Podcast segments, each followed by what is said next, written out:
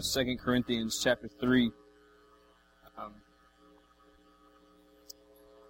last week we uh, looked at the, the passage that comes right before this, and we talked about the triumphal procession, what that was all about, and really how um, how from Paul's perspective that he passes on to this church that we uh, just through the sovereignty of God uh, have in front of us to be a, part of how he teaches us and guides us.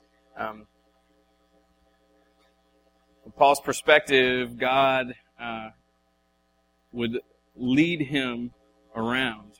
Uh, like his life was about him being led uh, in triumphal procession, meaning like meaning that he was on display as uh, like his life was a constant display of God's victory over himself. So being led in triumphal procession, just being like everywhere he went all the time, to think of it as God parading him around, showing off. And, and, and just what a, what a challenge that is for us. Uh, and, and kind of our landing point last week was, was that our job is just to let him lead us in triumphal procession, like to let him uh, not not only just guide our lives um, in a in an overarching sense, but also in a day to day sense, um, to uh, to let him lead us and to let him just parade us around and show us off. That you know, the, a lot of times, you know, the the misconceptions about God will say you know, will say God's like this, you know. But then God says, no, no, no, I'm not like that. I'm like this. Look at the, look at this life. Let me parade this life in front of you and show you that I am, that I am powerful, that I have the power to change any human life, that I'm gracious, that I'm merciful, that, uh, that, uh, karma is not how I work, that I am the perfect father, that all the things we've been talking about in community group, that God is leading us around, is showing us off, and that is His, a procession of His triumph over us. Um, and how our job is just, just to let Him do that. To be just obediently and joyfully led uh, each of our days. So chapter 3, uh, he, he kind of continues along the, the same deal. Uh, if you're here for the first time, we started at the beginning of this letter a couple weeks ago, and we're just going to go kind of a chunk at a time, uh, uh, all the way until Advent. And then we'll, we'll hit pause on that. We'll do Advent conspiracy, we'll do all that stuff, and then who knows what we'll do in January. We'll figure it out. Um, so uh, we'll start in, in verse 1 of chapter 3 It says, Are we beginning to commend ourselves again? Or do we need, as some do, letters of recommendation to you or from you? You yourselves are, are our letter of recommendation, written on our hearts to be known and read by all. And you show that you are a letter from Christ delivered by us, written not with ink, but with the Spirit of the living God, not on tablets of stone, but on tablets of human hearts. All right. Sometimes it's real clear what he's talking about, and sometimes like he just, I don't know, it's kind of like what. Um, so this is kind of like maybe in the middle. It's not completely vague, but it's also you know maybe not as crystal clear as you would hope. Um, but he's in, in, verse one. He's talking about letters of recommendation. Um, there were uh, there were guys who were missionaries who were going out all the time into new places, starting churches. Paul was not the only person who was like planting churches and taking the gospel somewhere and living there for a while and training up leaders and getting the church ready to go and then moving to another place. Uh, there were there were multiple people who were doing this, and all the ones who were going out were, if you were legit, like you were sent by by the apostles from the church in Jerusalem. So there were uh, 11 apostles left, you know, and then they kind of added some, did some different stuff, whatever. But these were the guys that Jesus, like himself, handed the church over to. Said, "You're you're in charge of this on earth." Um, and so, um, what what determined whether or not you were legit when you rolled into a new town is did you have a, literally a letter of recommendation from these apostles in Jerusalem or not? If you had one, then people were like, "Hey, you're the real deal. What do you what do you want to do?" If you didn't have one, um, then there were some questions there about your credentials and stuff. And sometimes people were forging them, you know, stuff like that. Uh, and so in Corinth, um, you know, we've talked about some of the drama that was there. And after Paul left, other people came in, they started questioning him. And one of the things they were questioning about is the fact that he was not, he didn't have a letter of recommendation from the apostles. Like he wasn't one of the, the twelve, you know. Um, and so, uh, that was what was being brought into question. And so Paul is, um, I, love Paul. I don't, I don't know him personally, but, uh, I love his writing. I, I love the spirit of what he's getting at because I think, I think he'd be funny. Like I think he's just kind of sarcastic. Um, and so he's like, you know, asking this church that he lived with for a year and a half. They know him. Um, you know, so he's already been there and gone, and they have seen the fruit of his ministry. They've they've seen the anointing of God on him. They know his story. They they know. Mean, he's a part of their community. And this is what he says again. Are we beginning to commend ourselves again, or do we need, as some do, letters of recommendation to you or from you? You know, I think he's kind of being like, um, okay, so now that I've already lived with you for all this time, have you seen all this stuff? You, you want to like produce a letter? You know, is that really what you want? Like, you're going to let these jokers come in here and question my credentials when um, when you, you know me, you've seen me. And then he just turns it on them and he says, "Okay, you want a letter? Here you go, verse two. You are our letter. Like your lives are our letter of recommendation. Um, if you want to see uh, our credentials, if you want to find out if if you know if I'm called, if my apostleship is is legit, if, and, and, the people that were with him, um, you know, Timothy, uh, Titus, like some of these names you hear, there are people that were with Paul at different points in his ministry. Uh, if you want to hear, if if you want to know if we're legit or not, um, just want just look at, at look among you. Here's like the proof is in the pudding. You are the pudding. I think that's cool in a couple ways. One, the dude is just confident in what God has done among them. And confident enough to say, just look around you. I mean, what more do you really have to, what more, what more do you need? says, You are our letters of recommendation, written on our hearts, to be known and read by all. It says, Look, I, I do have a letter of recommendation, and it's, it's written in here. And it's you because I've lived with you and I've seen what God has done in, in your lives. And so all the proof that I need is, is evident by what He's done among, done among us. So yeah, I got a letter. It's you. I think that's cool. I think, I mean, what an encouraging thing, you know, for someone who, who founded the church and was with you for a year and a half or whatever, for him to be able to say, hey, look, I don't, a letter of recommendation from the from like the apostles in Jerusalem, and that'd be fine. But all I really need to do is just look at your lives and I understand that that's how God validates who I am. I think that's tremendous. And then verse three says, "And you show, you show that you are a letter from Christ, delivered by us, written not with ink, but with the Spirit of the living God, not on tablets of stone, but on tablets of human hearts." Bring that verse that you're a letter from Christ delivered by us. Like you are a letter from Jesus that we just delivered. And that's that's a part of how he views his ministry. It's like, hey, Jesus wanted to tell you some things, so he wrote a letter, and we just kind of brought we just kind of brought it to you. Like we were just the messengers that he entrusted with this letter. It says, um, written not with ink, but with the Spirit of the living God. So the Spirit of the living God, okay, so God Himself, alright, wrote through Jesus with the Spirit a letter to this church. So the whole Trinity is involved. And Paul is just like, hey, I just came to let you know this. And like hands on the letter.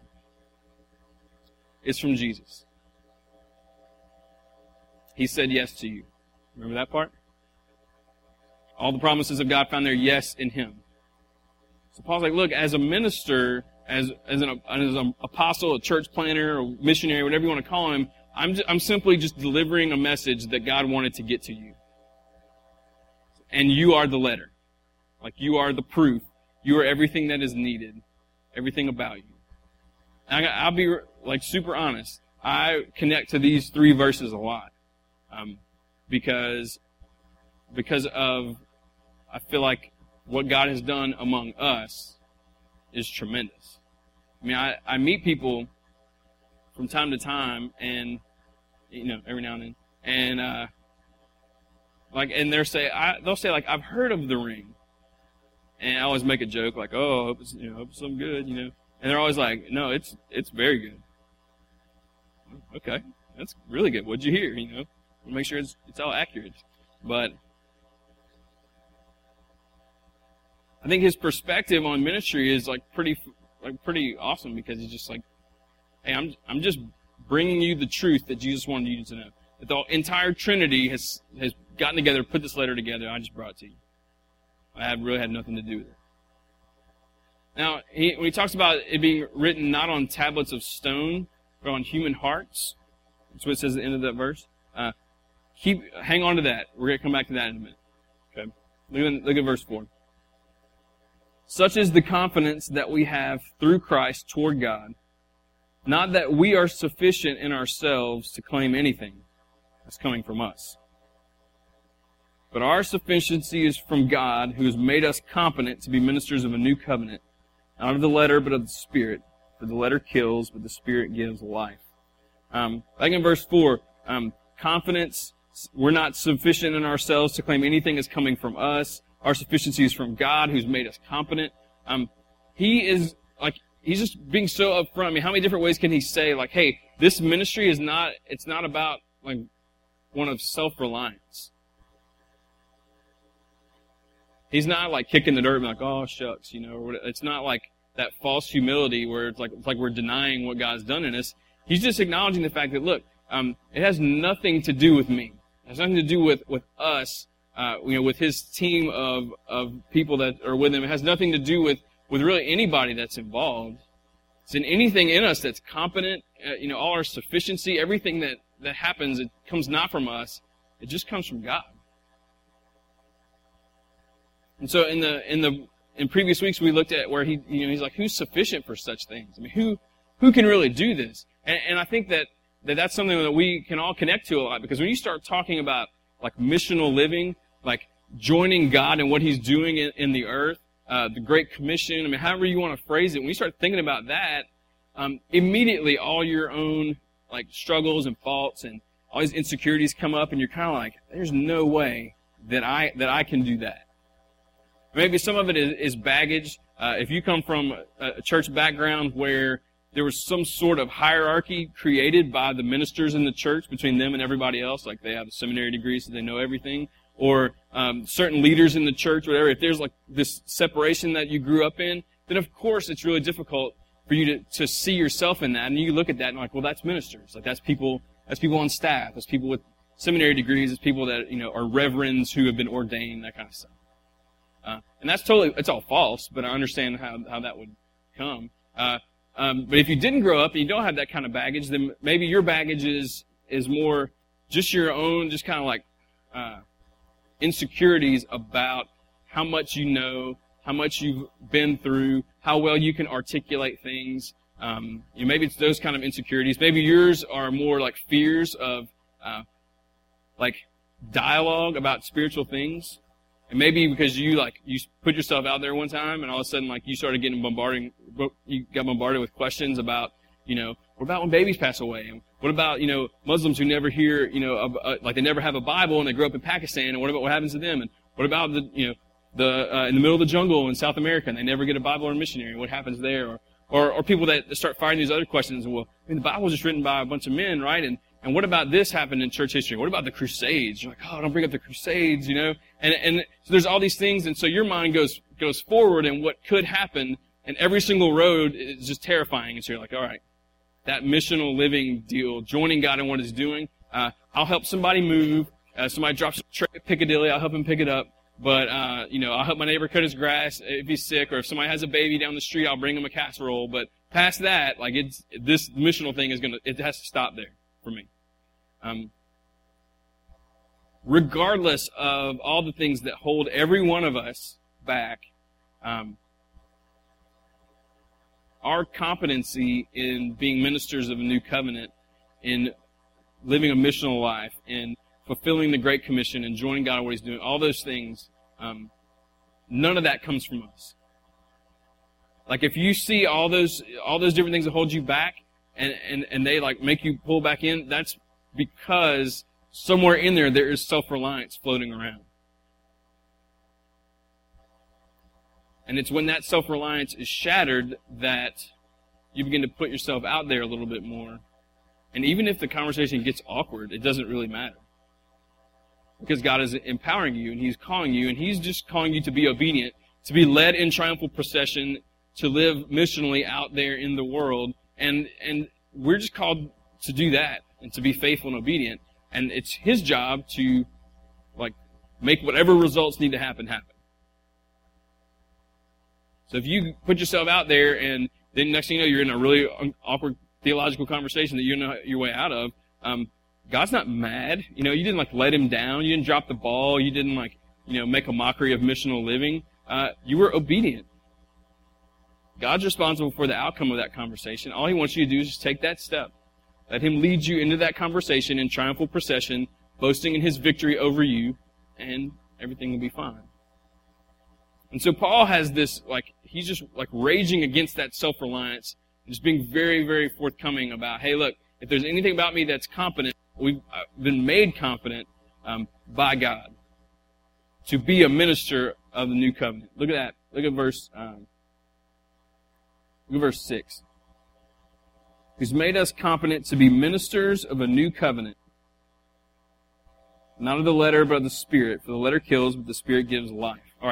Let's leave this verse up on the screen, and um, we're going to backtrack a little bit um, and kind of pick this, this verse apart. All right. So if you look at new covenant, that's a, a term that we kind of throw around maybe a little bit, a little bit too much without explaining it all the time. Um, let me just give you the most like broad stroke explanation that I can of new covenant, which means you have to under before you get new covenant, you have to get old covenant, and before you get old covenant, you have to get covenant.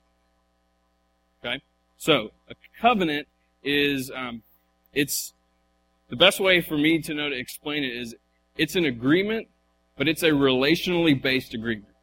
Okay? If you go to buy a house and you go and you go to your closing, you sign all these contracts and all this kind of stuff, those are contracts, those are agreements, those are like formal deals that exchange, you know, goods and commodities and all that kind of stuff, whatever. Um, that's not a covenant. A, a covenant brings into that some sort of relational element.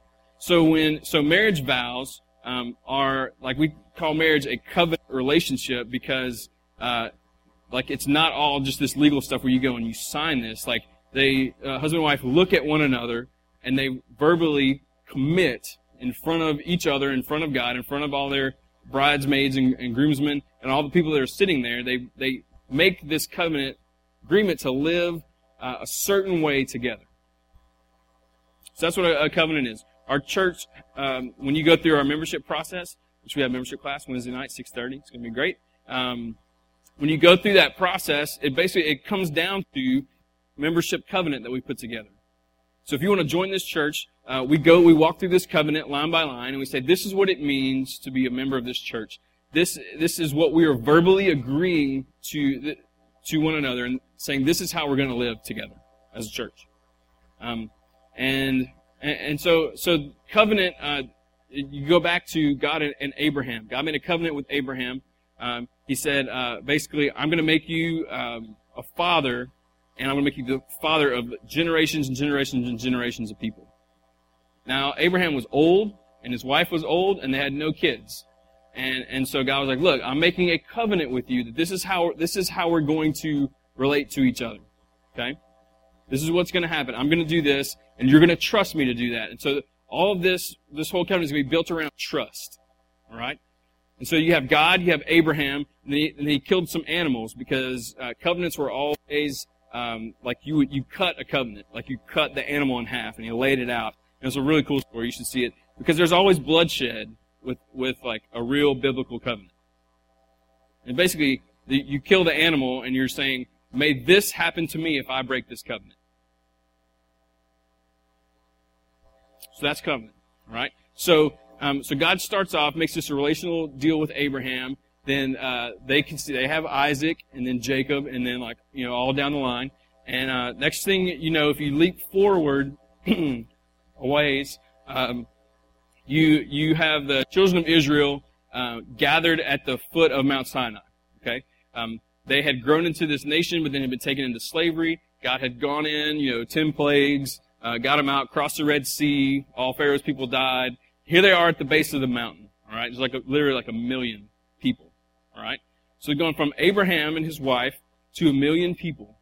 All right, so that covenant that he made with Abraham had come true.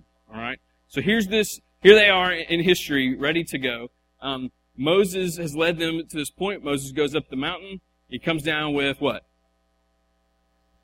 The 15 commandments. Like in the history of the world. And then he dropped one. Remember that part? No? Mel Brooks comes down, he has three tablets, and he's like, the 15 commandments. And he drops one. He's like, the 10 commandments. Pretty funny. Anyway, um, so he comes down, and he has the, the 10 commandments. So, so the, you have the Abrahamic covenant, and now you have the Mosaic covenant. So, so here's, here's where this is coming. This is where, this is the old covenant right here, right? God is there. He has a million people that he's brought into this nation. And, and this is the relational agreement he is setting up with them.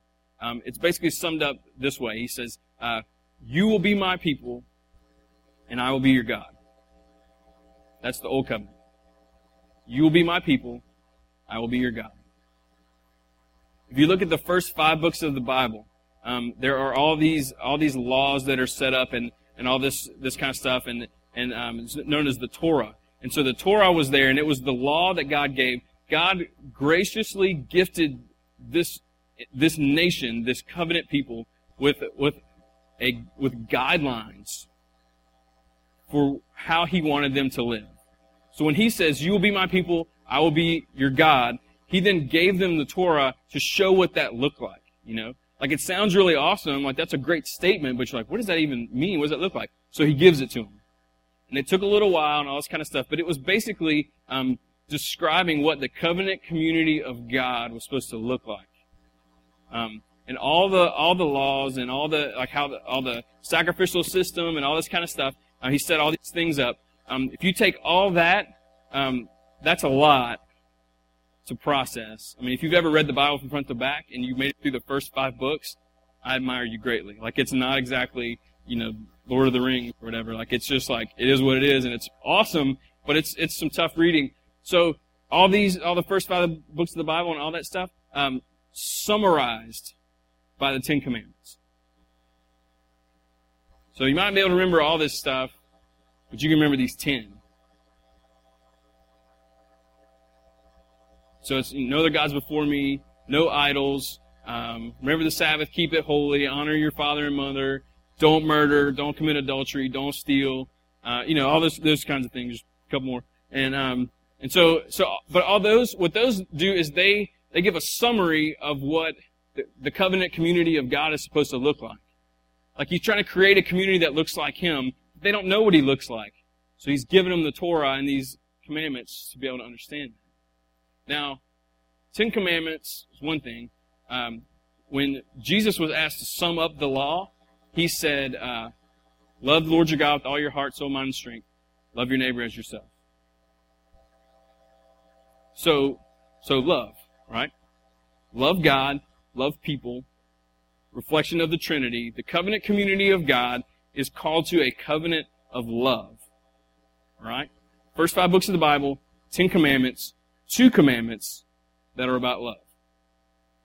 Now, so so that's the old covenant, and it's funny because people are all down on the old covenant, like, oh, that's old covenant. That's old covenant's about love. I mean, it's amazing.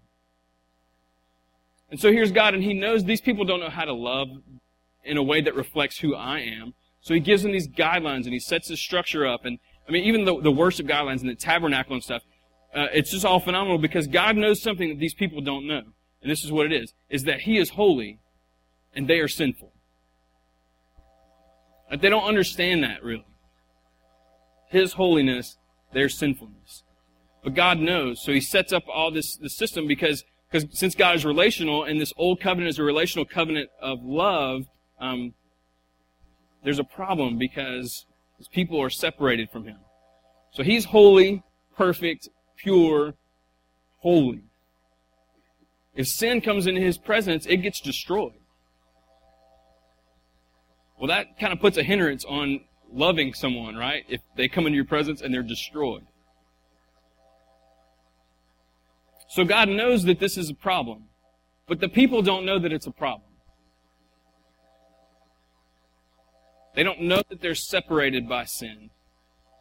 They just know that this God has come in, rescued them, brought them to the base of this mountain, given them these 10 guidelines that sum up all this stuff, and they're ultimately supposed to relate to each other and relate to Him. So you start the history of, uh, of Israel, and they're trying to like live this out, and they can't do it. And the law had several, it had a bunch of reasons, but one of the reasons, one of the, the functions of the law was to show them the reality of the situation. Was to show them the reality of God's holiness and their sinfulness and this huge divide that was between them. But they didn't understand it. And we don't understand it either, uh, you know, a lot of times. You know, like if, if you were to walk up to somebody on the street and be like, hey, uh, you're a sinner and you're going to hell, they're going to be like, so? I'm not a sinner. I've never killed anybody. I've never done this. They don't really see that there's a problem. And if you start saying, well, yeah, but look at the, I mean, watch the news. Can't you see something's going wrong? They're like, yeah, there's crazy people out there who do bad things, but I'm not one of them. See, it's just our natural, like we understand something's gone wrong. We understand, like, yeah, I got some issues, but, but we don't understand that, that divide that happens. We don't understand holiness and sinfulness, and we don't, we don't get that. And so God uses the law as like, like a giant mirror. He, like, thinking about those Ten Commandments as a, a big mirror that you look at. Okay? So, so you've been, you've been brought under this, this covenant and saying, like, live like this. And they can't do it. Like, they, they try, but they can't do it. I've talked before how it's like, you know, like, like this, like today is 10, 10, 10. And so, like I sit here and like we talk about the number 10, we talk about a lot, and I say tell you, okay, don't think about the number 10. Of course, all you can do is think about the number, 10. like it's practically like appearing in front of your eyes. Like you, you can't do that. So, so God says, hey, don't murder. And you're like, all I want to do is kill somebody right now. Like I have no, that was the weirdest thing ever. It just happened, you know? It's like, don't steal. like, ah, too late. did it. Just already did it. And so Ten Commandments are like this big mirror. And so, and so here you are, you're living under, under these, these commandments and these laws. And here's this mirror that's constantly showing you the reality of your situation. I was in a Bible study in college, and uh, I remember I don't remember much about my Bible studies in college because they weren't that good. But there was this one girl that was she she made this comment one time and it stuck with me. She said that her mom had this like her mom was like a cosmetics person, and she had this mirror. And this girl hated to use this this one mirror because it was like a really good mirror, like it um, reflected well or something. But it had these like high beam lights on it. Maybe some of you girls know what I'm talking about. Like it was like like this right now or like on your face. She said, I hate using that mirror because when I use that one, I see what I really look like. Like I see what's really going on with me. And I hate it. She said, I want to like keep using like my like cruddy mirror in my bathroom when my lights don't really work because then I'm, you know, I don't really know the reality of what's going on. And see, that's the, that's the Ten Commandments. That's the law. That's what's going on. Is God puts this puts this um, Torah law over them for a couple of reasons. One of them is to show you, like, hey, there's a problem. There's a problem. So you look at their history, and they're like, they're like super, super rebellious and sinful, and then they get really broken uh, over it, and they repent, and then they're obedient, and then they sin again. It's just this cycle of, of going through the Old Testament. You're just like, what is wrong with these people? What's going on? And the whole time, it's because there's a mirror there. And he's like, see, you see, there's a problem. You see? You just have 10 things you need to do and you can't do them. See? There's a problem. So then enters the picture uh, the, the prophets. Like Jeremiah 31, we'll throw these up there. Jeremiah 31, uh, verse 31 says, Behold, days are coming, declares the Lord, when I will make a new covenant with the house of Israel and the house of Judah not like the covenant that I made with their fathers on the day when I took them by the hand to bring them out of the land of Egypt. My covenant that they broke, though I was their husband, declares the Lord. Okay, there's that relational stuff. Then, but this is, but this is the covenant that I will make with the house of Israel after those days, declares the Lord. I will put my law within them, and I will write it on their hearts. Okay? When he says I'll put it within them, Moses is holding law written on these tablets, like it's external, written on stones, like we talked about in those verses. He says, I'll, instead of putting it outside, I'm going to put it inside. And I will write it on their hearts, and I will, I will be their God, and they shall be my people. All right? There's the covenant.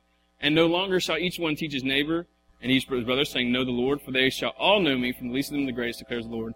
For I will forgive their iniquity, and will remember their sin no more. Like that's the new covenant.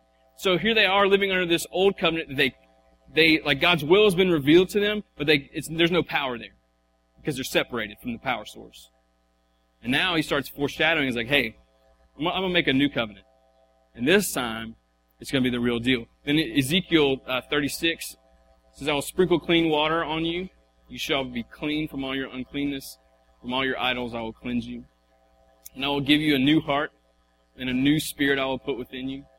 I'll remove the heart of stone from your flesh and will give you a heart of flesh.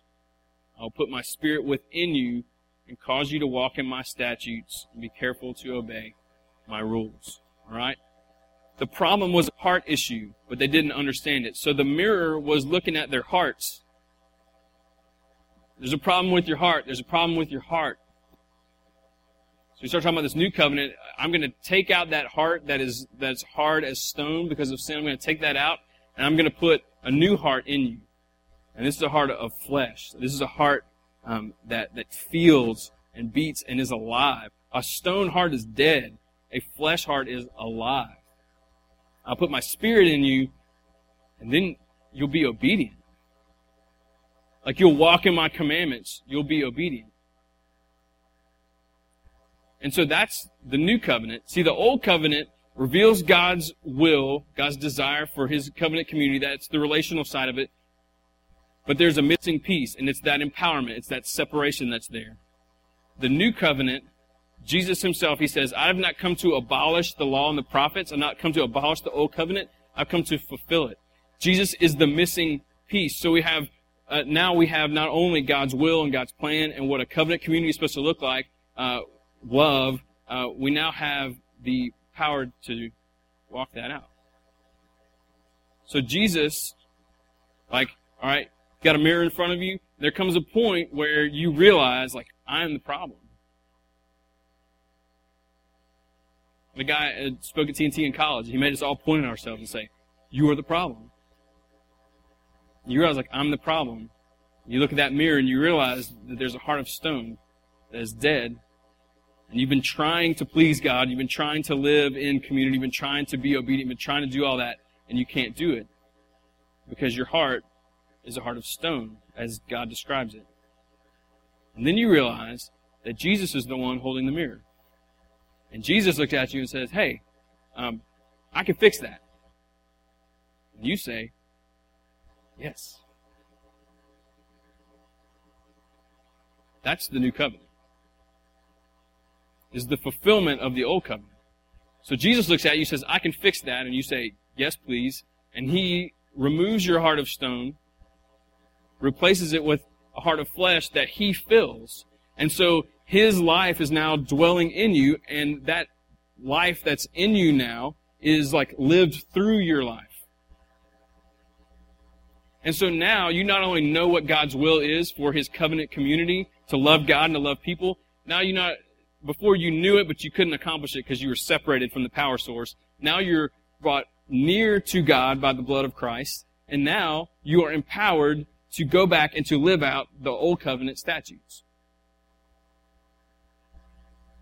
So in the new covenant, it all it just all comes together so perfectly.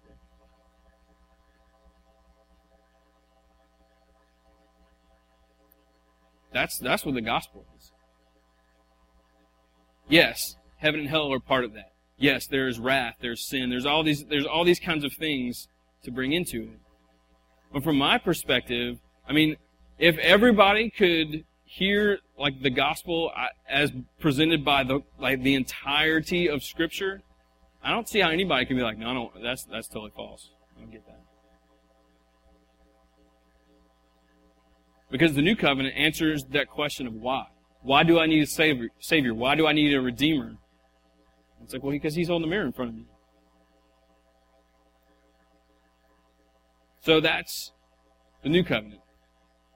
It's the fulfillment of the old covenant. And what's cool about the new covenant is like you're basically talking about Jesus. Like at the Lord's Supper, he said, uh, this, he like had the cup, he said, this is the new covenant in my blood. Like this is the new covenant in my blood. This is happening right now. And Jesus fulfills like all parts of the covenant. He represents God because he's fully God. He represents man because he's fully man. Hypostatic union, summer community group. And he was the, like, his blood was the blood that was shed as the sacrifice, like when the animal was cut back with Abraham. So really, the new covenant is Jesus. So when we say ministers of the new covenant, we're basically just talking about Jesus.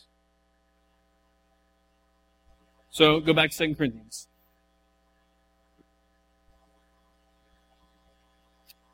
Verse 6.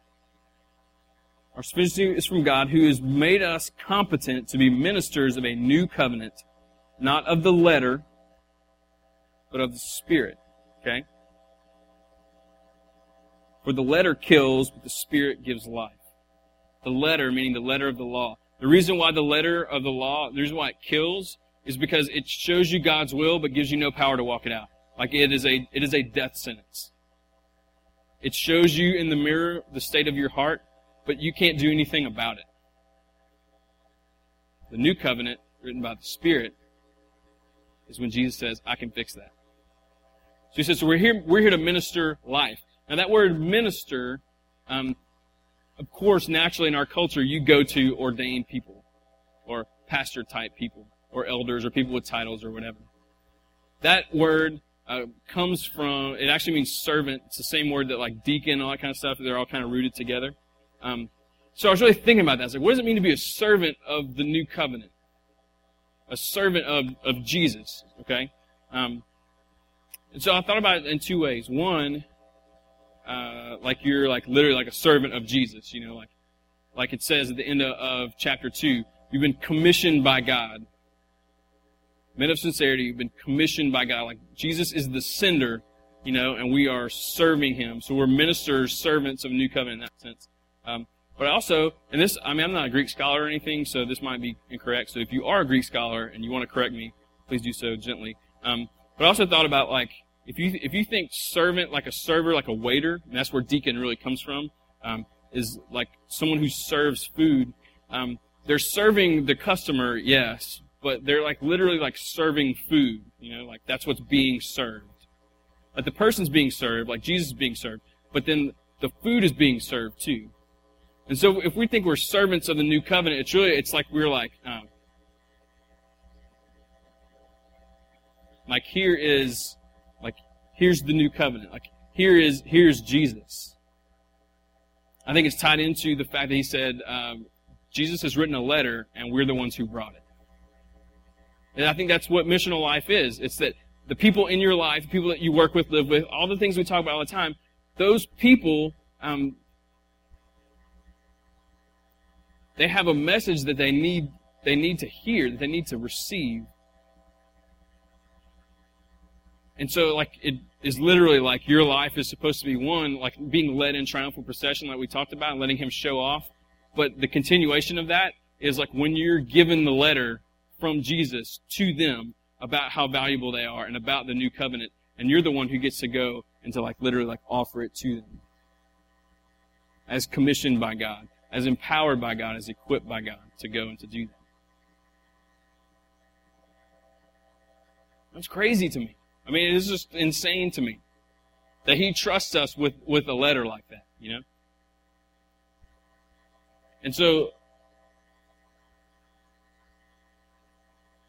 that is, that's the church. Like a bunch of letter carriers, a bunch of waiters who are like serving Jesus, both in the sense that we are commissioned, being commissioned by Him, but we, we hand that out to people. And that's what our tomorrow should look like. That's what our tonight, when you go, we go to eat or you go home or whatever, that needs what it needs to look like. It's not just people that you work with or just your waiters and stuff, people at Walmart. I mean, it's the people that you live with. It's the people that you spend the most time with. You probably spend the most time with the people that you live with and the people that you work with. And those people need letters about truth. And so that's the that's the challenge. I mean, that's where where Paul's going is like, hey, God's made us competent. I think when he says us, it's not just saying like, hey, me me and my buddies. I think he's saying us as children of God, sent. So what are, what are we going to do with that? I don't I don't know I don't know what you're going to do. With it. I don't know what I'm going to do. With it. Um, I know this. Um, we're always looking for ways to make, like, to be consistent with what we feel like we're called to do in that missional sense. And so, um, a couple weeks, uh, Halloween is on a Sunday, and so the elders talked the other night, like, all right, you know, what do we want to do about that? And uh, here's what here's what we're gonna do. We're gonna we're gonna move church up that day. But this is why. Um, there isn't another time of the year when people come out of their homes and walk to other people's homes um, and walk to your home um, than, than Halloween. I mean, that's it's the most like culturally tra- like culturally whatever missional opportunity that you have. No other time will you, can you sit on your porch with a bucket of candy and all your neighbors will walk up. Ever. You can try it. it probably won't happen. And so we're not necessarily saying like, okay, we're going to make this into like, we're going to give out tracts and we're going to witness everybody. I mean, you need to be obedient to whatever God has for you. We're going to move church up that day to give you an opportunity to be missional where you live. Now, I know some of you live in places where that doesn't happen. Um, and we're going to encourage you to go somewhere where it does happen within your community group with friends of yours. If nobody, if you live in an apartment, nobody trick or treats in an apartment, you have some a friend that has a house, go to their house. Help them be missional. Sit there on the porch with them and welcome the kids and make a big deal about how awesome they look and meet the meet their like parents and people that are with them and help them connect. Um,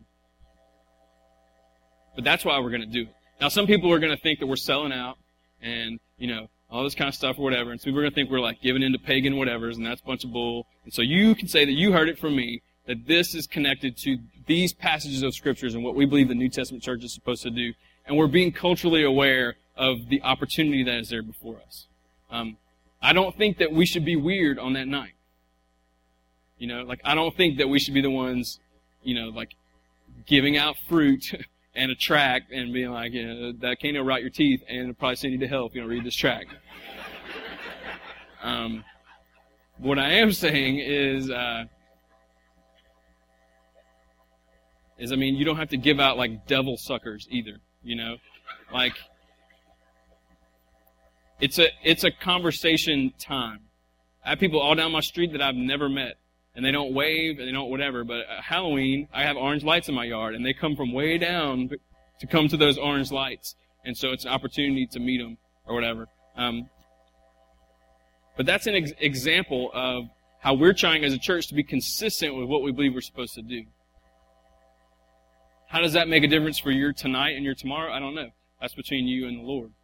Uh, so here's what's going to happen. Uh, tell you what, stand up. The band's going to come up. Um, we're going to sing real quick. We're going to sing one song. And uh, like I said a, a couple weeks ago, um, I think that I think that singing songs after you know it's it's our response stuff like that. But I, I think it helps kick some dirt on top of whatever God's done. Um, but the song we're going to sing is like you probably guess what it is. Uh, I think it is a song about driving into the world like that on purpose. Um, and so we're going to sing that. And, and, I hope that we sing it as a prayer that God forms this in it in us and shapes this in us and, and really makes this real for us. And then we're gonna we're gonna um, hear from a, a friend of ours who's about to go and be missional in another part of the world, and we're gonna pray for her and send her. to be awesome. So uh, let's just really cherish our last couple minutes together. Let me pray for us real quick. Um, Father, you've uh, you've trusted us with um, with this new covenant. Pray God that we just learn to be faithful every day. We pray this in Jesus' name. Amen. But we have seen the